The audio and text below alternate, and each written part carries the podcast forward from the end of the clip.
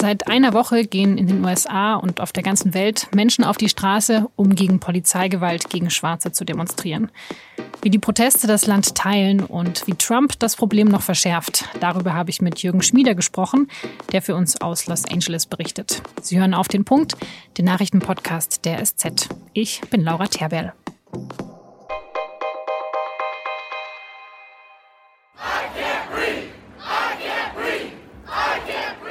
I can't breathe, ich kann nicht atmen. Das rufen Demonstranten am Dienstag in den USA. Knapp zehn Tage ist es jetzt her, dass George Floyd in Minneapolis gestorben ist, nachdem er verhaftet wurde von der Polizei und ein weißer Polizist ihm fast neun Minuten lang sein Knie in den Hals gedrückt hatte. Immer wieder hatte George Floyd gesagt, dass er nicht atmen könne. Und der Tod von George Floyd ist leider kein Einzelfall. Immer wieder werden schwarze Menschen Opfer von Polizeigewalt. 2014 machte der Fall von Eric Garner Schlagzeilen, der in New York festgenommen wurde und wenig später starb. Auch er sagte bei seiner Festnahme immer wieder, dass er nicht atmen könne. Und erst Anfang März wurde die Afroamerikanerin Breonna Taylor in ihrer Wohnung von Polizeibeamten erschossen, die mitten in der Nacht in die Wohnung eindrangen, um sie zu durchsuchen. Und das Problem geht noch viel tiefer. Daten zeigen, dass Schwarze von der Polizei und auch von dem Justizsystem systematisch benachteiligt werden. Ende Februar wurde der 25-jährige schwarze Ahmad Arbery von zwei Weißen erschossen, während er joggen war. Und die Männer wurden erst dann festgenommen, als es auch hier nationale Proteste gab. Wegen der aktuellen Proteste gibt es jetzt mittlerweile in vielen Städten in den USA Ausgangssperren und die Polizei geht teilweise brutal gegen die Demonstrierenden vor. Es wird Tränengas und Pfefferspray eingesetzt und die Polizei hat im ganzen Land schon mehr als 9000 Menschen verhaftet. Ich spreche jetzt mit Jürgen Schmieder, unserem Korrespondenten in Los Angeles. Auch dort gab es bereits viele Demonstrationen und auch hier wurden sehr viele Demonstranten verhaftet. Jürgen, warst du denn jetzt bei den Protesten selber vor Ort, die jetzt stattgefunden haben in den letzten Tagen? Ich war äh, vorgestern und gestern. Heute war meine Frau bei uns im Dorf, weil es gab bei uns äh, so ein bisschen südlich von LA gab es einen Protestmarsch am Strand mit tausend Leuten, der total friedlich war. Äh, der Protest steht so ein bisschen symbolisch dafür, was in, in ganz Amerika passiert ist. Also die Leute protestieren nach wie vor, aber die großen Plündereien, die großen Ausschreitungen scheinen nicht vorbei zu sein, aber sie werden schwächer. Du hast es beschrieben, dass es fast im ganzen Land protestiert wird, auch in allen Bundesstaaten. Ähm, sind sie besonders stark in, in manchen Städten oder verteilt sich das eigentlich gleichmäßig über das ganze Land? Ja, es ist natürlich viel los, wo viele Menschen sind, also Los Angeles und, und, New York natürlich, aber der signifikanteste Protest oder die signifikanteste Gewalt war in Washington DC, als der Attorney General William Barr den Weg mit Tränengas freigemacht hat. Der einzige Grund war, Donald Trump wollte für einen Fototermin zur St. John's Church, weil er sich als starker Mann präsentieren wird, und das geht natürlich jetzt nach hinten los, weil die Leute merken, er ist kein starker Mann, sondern er hat sich quasi den Weg freigebombt, um sich heuchlerisch vor eine Kirche zu stellen. Und selbst Parteifreunde, selbst Republikaner und selbst Christen, also die er ja, diese bibeltreuen Christen will er ja auf seine Seite ziehen, selbst die sagen, dass dieser Fototermin unanständig und perfide war. Das ist also die Situation in Washington, DC, in der Hauptstadt. Wie ist es denn bei dir in Los Angeles? Also wie ist da denn die Stimmung? Zweigeteilt. Also die, die einen, die protestieren und die friedlich protestieren, merken jetzt, schau mal, wir kriegen jetzt unsere Botschaft rüber. Also dadurch, dass die Leute nicht mehr über Plünderungen, über Ausschreitungen sprechen, kann man nur endlich über die Sache debattieren. Und es gibt aber die, die andere Hälfte und man unterschätzt es äh, hin und wieder. Ich bin aus privatem Interesse, aber auch beruflich in, in so ein paar Foren, die eher so rechtspopulistisch sind. Und da merkt man, da werden diese Proteste ganz anders gesehen. Da wird diese Gewalt viel stärker verteufelt. Da wird ein viel härteres Eingreifen der Polizei und vielleicht auch der Nationalgarde oder des Militärs gefordert.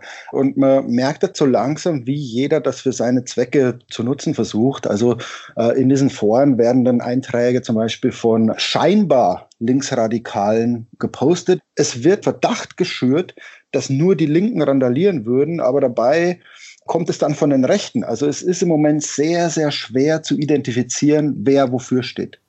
Ja, und das ist doch eigentlich schade oder das ist doch ein großes Problem, dass wir jetzt wieder nur so viel über die Proteste sprechen und eben diese, diese Einzelfälle, wo es eben auch zu Plünderungen kam und die Art, wie protestiert wird und nicht über das eigentliche Problem, weshalb protestiert wird. Ganz genau. Also das ist natürlich ähm, eine Journalistenkrankheit von uns.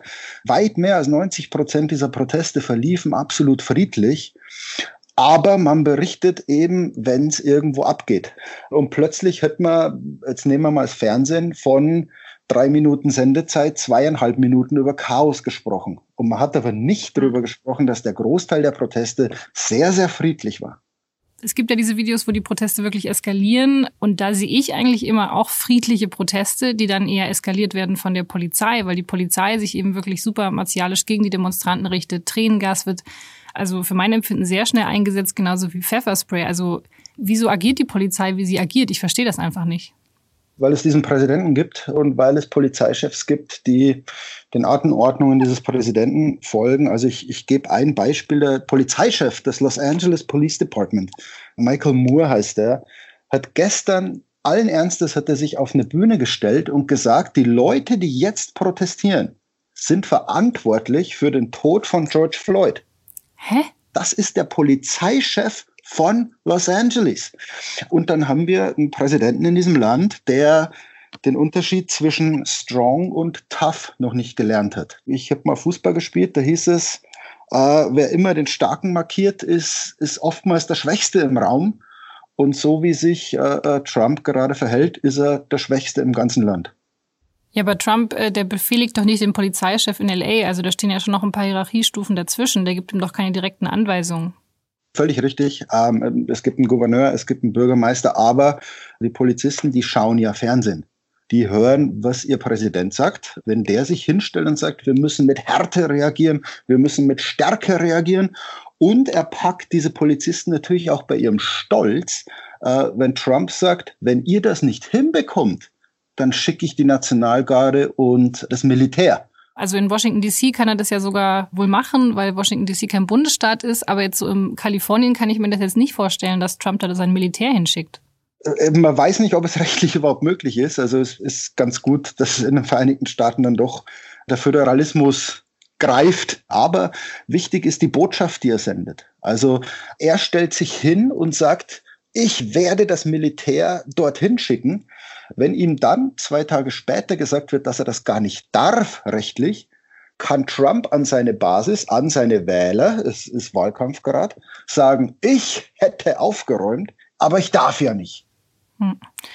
Okay, also das ist der Plan von Trump. Wunderbar. Ähm, kommen wir nochmal zum Thema zurück. Es geht ja eigentlich um systematische Polizeigewalt gegen die schwarze Bevölkerung in den USA. Glaubst du denn jetzt, dass sich durch die, diese Proteste was ändern wird? Wird was passieren? Und was ja auch ganz entscheidend ist, wie schätzt du die Chancen ein, dass der Polizist, der neun Minuten lang sein Knie auf George Floyds Hals gedrückt hat und ihn so offenbar ermordet hat, auch für Mord verurteilt wird? Das ist sehr schwer zu sagen. Es ist relativ klar, es gibt ein Video, was passiert, was aber noch lange nicht heißt, dass dieser Mensch verurteilt wird. Der wird Anwälte bekommen, die werden den irgendwie äh, rauszudrücken versuchen. Man hat schon dieses erste Gutachten gesehen, ja, in dem so vermutet wurde, na ja, hat der nicht ein schwaches Herz gehabt, der Herr Floyd? Wir wissen noch nicht, ob er nicht vielleicht was getrunken hat. Ja, also all das wird bei so einem Gerichtsverfahren dann eine Rolle spielen. Und, und man darf nicht vergessen, es geht nicht um Schuld und Unschuld. Es geht darum, zwölf Menschen zu überzeugen. Und denen wird gesagt, beyond reasonable doubt. Also ihr müsst euch ganz, ganz, ganz, ganz sicher sein. Und diese Zweifel streuen die Anwälte. Das ist das Problem. Also es gibt jetzt Proteste, aber wenn man sich äh, so ein bisschen in der Geschichte zurückschaut, Trayvon Martin, der, die Gerichtsverhandlung gegen George Zimmerman oder 92 Rodney King, die wirklichen Proteste, das wirkliche Chaos gab es erst nach dem Freispruch für die Täter. Also im Moment haben wir nur den Fall. Und ich will mir nicht ausdenken, was in den Vereinigten Staaten äh, los sein wird, sollte dieser Derek Chauvin äh, freigesprochen werden. Vielen Dank, Jürgen Schmieder. Auch in Deutschland sind für dieses Wochenende Demos angemeldet, bei denen gegen Polizeigewalt und auch gegen Rassismus protestiert wird. So wird zum Beispiel in München, Hamburg, Düsseldorf, Berlin und Stuttgart am Samstagnachmittag demonstriert. Die Bundesregierung will die Reisewarnungen für 29 europäische Länder zum 15. Juni aufheben. Das sind alle EU-Staaten bis auf Spanien. Bei dem Land verzögert sich der Schritt noch. In allen 29 Staaten wird es statt einer Reisewarnung dann Reisehinweise geben, die sich an der jeweiligen Situation vor Ort orientieren. Das sagte Außenminister Heiko Maas. Wir dürfen uns auch nicht in falscher Sicherheit wiegen. Die Pandemie ist längst nicht vorbei. Und wir müssen verhindern, gemeinsam verhindern, dass eine Wiederaufnahme des Tourismus zu einer zweiten Welle führt. Gegebenenfalls könnte wieder von Reisen in ein Land oder eine bestimmte Region abgeraten werden.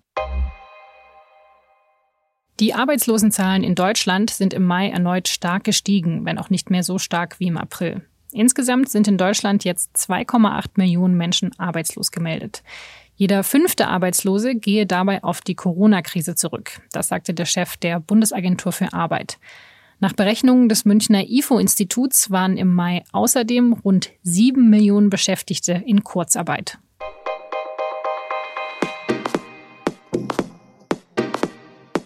Das war auf den Punkt. Redaktionsschluss war 15 Uhr. Und wenn Sie Feedback, Anregungen oder Kritik für uns haben, dann machen Sie doch mit bei unserer aktuellen Umfrage. Mit den Ergebnissen wollen wir unsere Podcasts nämlich noch besser machen. Den Link zur Umfrage, den finden Sie in den Show Notes zu dieser Folge und auf sz.de-nachrichtenpodcast. Vielen Dank fürs Zuhören und bis zum nächsten Mal.